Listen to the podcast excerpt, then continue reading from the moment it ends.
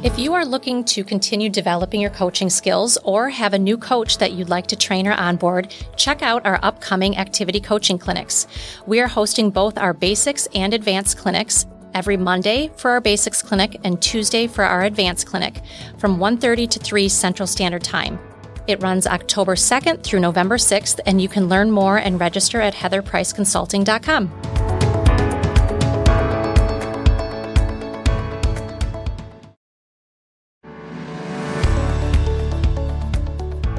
everyone, welcome to Activity Coaching Conversations with Heather and Sabina, where we discuss coaching strategies for the overachievers, the slow starters, and everyone in between. We're going to share everything we know about instilling early success habits, the science behind activity, and how to build a values based, FR centered coaching philosophy.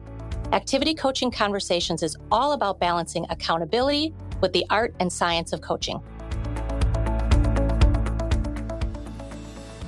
Hey, hey, everyone. Welcome to episode number 16 The Psychology of Granum. You know, we spend a lot of time on the Granum numbers, and you'll no doubt be hearing more from us on that topic. But today we're going to take a deeper look at the objectives and psychology of each step of the sales cycle. We know it's critical that FRs conduct enough of each step activity wise, right? But it's also important to maximize the effort and the skill within each step. Granum wasn't only a brilliant researcher and statistician, he also understood human behavior. And the back half, as Sabina calls it, um, of the book goes into great detail on that. We often don't spend much time in those chapters, the chapters that don't relate to activity. But today, Sabina is going to walk us through this great material that you can use as value added content and pieces in your coaching meetings. Hey, Sabina. Hello. I love this part because Granum really did understand human beings. And the thing that I say to people all the time is the face of the marketplace might have changed, but the human behavior of the marketplace has not. So this is uh, just, again, more of Granum that still applies today. So, Granum actually has very specific objectives for each part of the sales cycle. And oftentimes I've delivered this as a quiz to FRs and coaches and leaders about what those are. And most people don't know or they answer with what has sort of evolved over the years. So I want to take you back to the original and help you see that, yes, it is still relevant today. So we're going to start at the beginning with phoning. So most FRs and leaders, for that matter, will tell you correctly that the main objective of phoning is to set the appointment, right? And we talk about that all the time. It's to fill your calendar, to set the appointment. But there's a second objective as well. And that is, Granum says, to weed out people who aren't interested. So you always want to coach your FRs that when someone says no on the phone after at least two or three objections, you know, they say no two or three times, the FR should always ask, Would you mind if I keep in touch? Person on the other end is almost always going to say, No, I don't mind, because two things they don't think it will ever happen, and they just want to get off the phone. So it serves their purpose today and down the road. Now, this is where the FR has to follow up in whatever time increment they promise. This is the long game. You probably have veteran reps in your office that will tell you about clients they had to call for two or three years, some Mm-hmm. times before they said yes and eventually became a client. Now, if someone continually says no to you, you're just weeding them out. This is where the process is going to is going to do its work for you. You just have to do what you need to do. So here's another little tidbit about the time frame. You can set as a rep whatever time frame you choose, but according to strict Granum, it should either be the age change or their birthday one of those dates is usually pretty close. So it's not like you're waiting eight or nine months, right? Mm-hmm. So whichever date is closer, that's when you're going to follow up. So, you know what I love about that, Sabina, from a coaching standpoint is when you have a rep that's feeling down, right? And they didn't set many or they've been dialing and they've just had kind of mm-hmm. blase phoning results, to remind yeah. them actually that one of the objectives is to weed people out. And every time you're following the process, yep. you're doing part of the job. So it makes you feel like, okay, well, I didn't set a lot of people today, but I did my job. Right. So it's just a right. reassuring exactly. way and an encouraging way to tell reps that even though you didn't get the results you wanted today, you followed the process and you met some of those objectives. I love that. Such exactly good right. nuggets in there. Okay, let's switch gears and talk a little bit about the approach. So, sales or psychology of the approach. Sure. So, Granum actually has five objectives in the approach. That's right. You heard you heard correctly. Five. and unless people know the book really, really well, they usually miss several of these. So what happens is FRs will often just chit chat their way through the approach, thinking that they're going to make friends first and clients later. And then they wonder why the prospect isn't interested in seeing them again. So I'm going to lay out the five objectives of the approach and, and let you see what you're supposed to be doing. So the first one is to set the stage for the fact finder, right? So you are wanting in that same appointment to segue into the fact finder. The second objective is to demonstrate your competence. So this is part, I think of it as the appointment where you don't get a second chance to make a first impression. This is your first and sometimes only opportunity to demonstrate your competence. The third objective is to gain the prospect's confidence right? So if you are demonstrating your competence, that's naturally going to follow. You're going to start to gain their confidence. The fourth objective, and, and as far as I'm concerned, one of the most important ones, is to establish a professional, down to business style. Granum says you are teaching people how to expect to do business with you. And that is so critical reps really when i when i talk about that one they just you could see the light bulb going on. They're like oh. And the fifth one is to establish that you work on a favorable introduction basis. So it's an opportunity to talk about referred lead prospecting without actually doing it yet. And so then when you get to that point you can circle back and say remember you know when i told you about this at our first appointment so I always like to ask FRs this question when the approach doesn't lead smoothly into the fact finder because this this a lot of reps will have approach only appointments or they don't understand how they ran out of time and then they then they end up chasing people. So I ask them, "All right, put yourself in the other person's shoes. What do you think that prospect might be thinking if you just engaged in friendly chit chat and didn't strive to follow these five objectives?" Waste of time. When That's I ask that question, yes, they always get it right. They always, but but sometimes you have to really help your reps put themselves across the table in the other person's shoes, and then they get it. I always like to kind of humorously, tongue in cheek, I guess, point out also to reps that when someone agrees to see you on the phone, right, they aren't agreeing to see you because they want to interview you to be their new best friend, right? Mm-hmm. they agree to see you because you're a financial professional with a reputable company who knows someone that they know and trust. So it's really good to help your FR see things from the prospect's perspective every chance you get. I forget a lot of those objectives. I'm going to be honest, Sabina, right? Uh, the two that always that right? that I know. yeah, the demonstrating your competence, I mean, think how mm-hmm. differently mm-hmm. you would approach that meeting if you thought, okay, I need to demonstrate my competence in this meeting. Exactly. And then establishing that you work on a favorable introduction basis. I know that some of the reps are like, well, that's jumping the gun. That's way too far ahead. But it's not. You're setting the stage. You're greasing, right? You're you're greasing the skids and getting ready um, yeah. um, for that part. And it makes exactly. such a difference when you go in with that mindset. And I know you and I always joke around. I said, if I went into the dentist, right, to get my teeth cleaned and the hygienist, I sat in yeah. her chair for 30 minutes and she just chit chatted with me and I, I had to leave, I'd be really ticked off that I wasted 30 minutes of my time. So it's such a balance, right? Of making sure that, yes, you're building the relationship yeah. and you're talking and you're getting to know them, but you need to get some business done, right? Or it get some work done too. So. Exactly. That's exactly right. That's exactly right. You would be unlikely to go back to that dentist. Yeah. You know, because exactly. they didn't do they anything didn't do, professional. Right. Exactly. All right. That leads us to yeah. the fact finder. What are the objectives of the fact finder? Sure. Well, there are four, and most people get two of them and don't get the other two. So the first one is to get the facts. I mean, it's right there in the name, right? it's the fact, fact finder. um, so get the facts. Now, again, you'll see how he weaves prospecting into everything because the second objective is to do some advanced suspecting. So I've taken people through an exercise like at a Monday morning training back in when we had paper fact finders, this paper document, and made them go through and highlight all the places that if you didn't do any preparation for prospecting before you went to the fact finder, you could pull from about a dozen places in the fact finder. So do some advanced suspecting. People don't often get that one unless they know the book really well.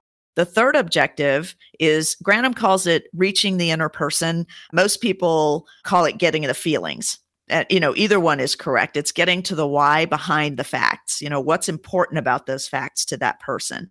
The document seems like it's designed to get the facts so you really have to be very intentional about reaching the inner person and getting to the feeling part of it.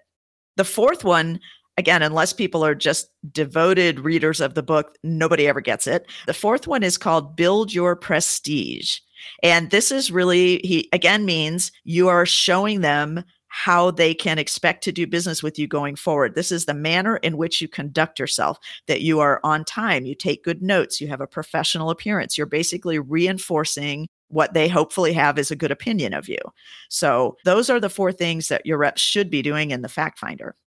In all honesty, kind of giggle and eye roll when you hear build the prestige, right? But it's there's so it's there's so much to it and it really is important. I think we forget, yep. especially in today's day and age, like I'm going to call it out. I have seen lots of people in hoodies and not the right because we're yep. you know in kind of post pandemic a lot of people are working world. from home. Yep. Yeah, and they have different, you know, maybe not the most professional backgrounds, even little things mm-hmm. like sending an agenda in advance, right? And mm-hmm. attaching mm-hmm. it to the calendar entry yeah. or making sure you save. There's so many little things that you can do to help build the prestige if you remember mm-hmm. to do it.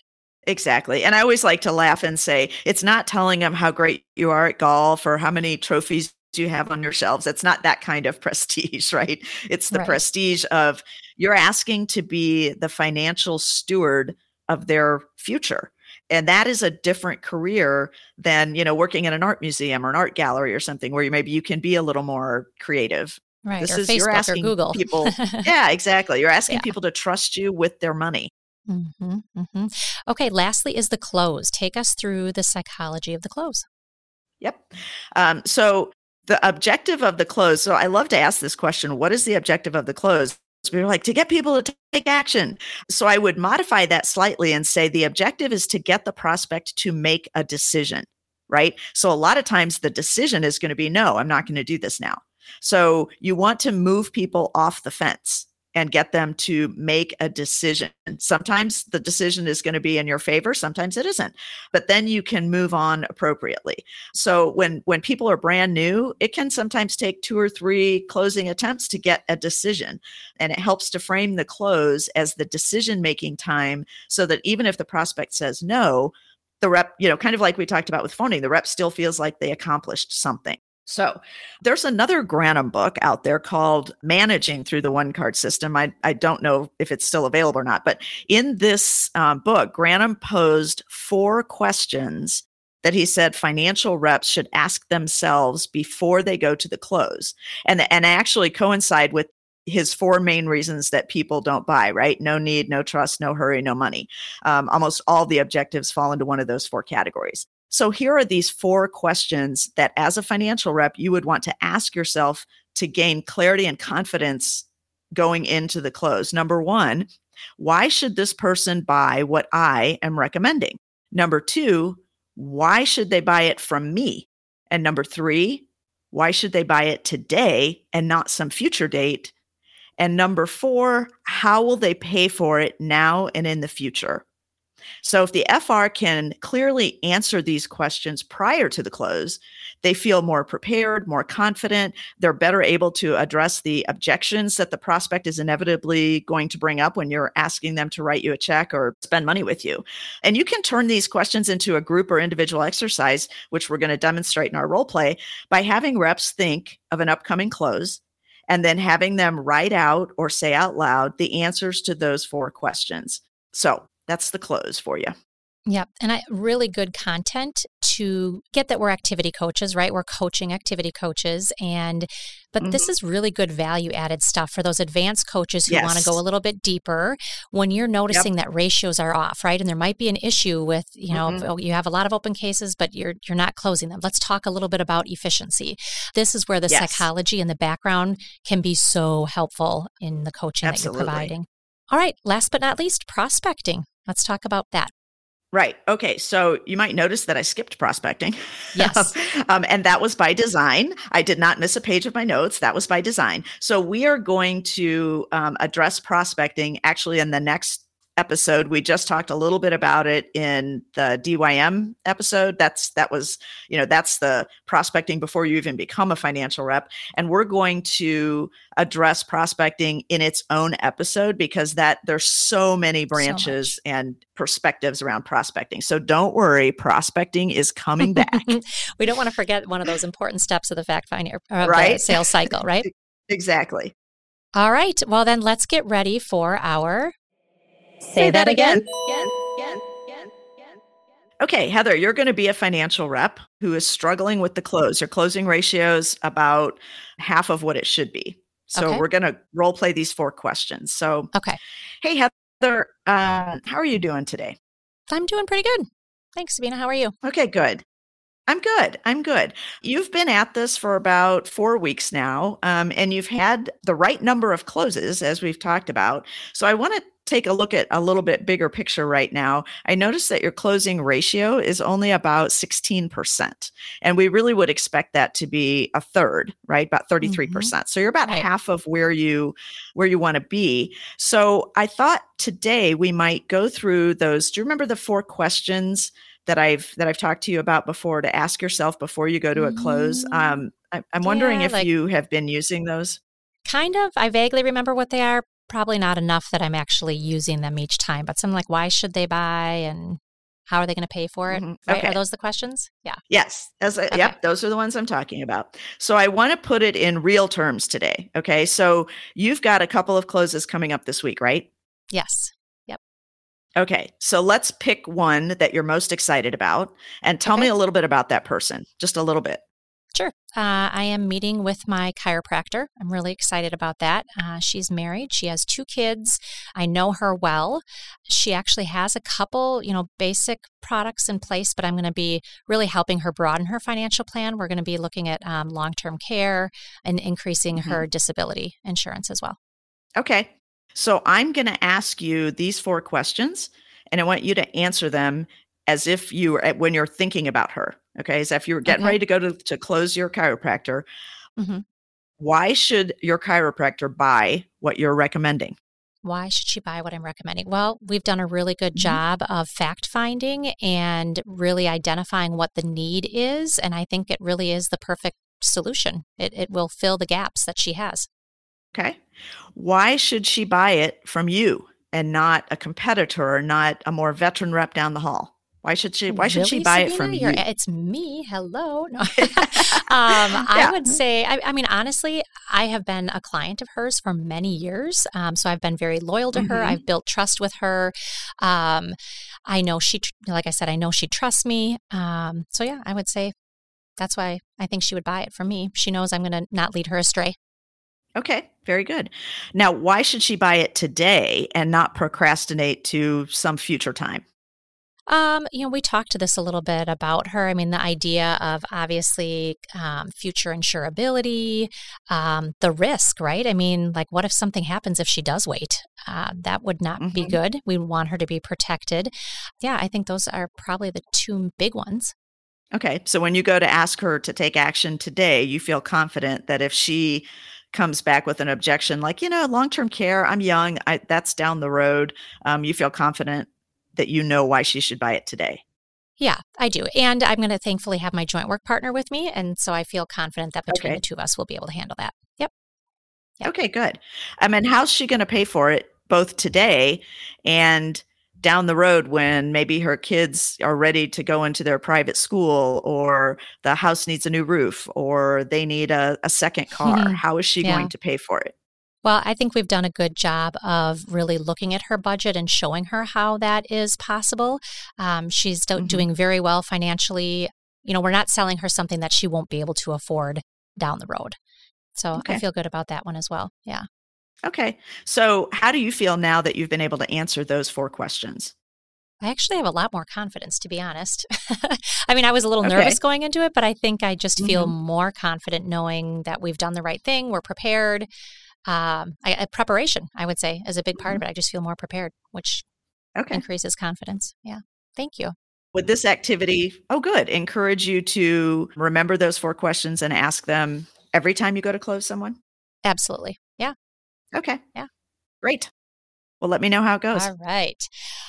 I love that role play. I really do. I think that's just such, again, yeah. um, another value add that coaches can be helping their reps yep. take their businesses to the next level. That's what this Absolutely. is all about. So we hope you uh, were able to walk away from our conversation today with some good nuggets, nuggets around the psychology of Granum uh, and digging a little bit deeper beyond the numbers. Thanks for joining us, and we'll see you next time. Thanks for joining us today for Activity Coaching Conversations with Heather and Sabina. If you found value in this conversation, please like, share, and leave a review in your favorite podcast app. And to learn more about our activity coaching clinics and how to hone your skills, visit heatherpriceconsulting.com. Link is in the show notes. Thanks again for listening. Keep learning and growing.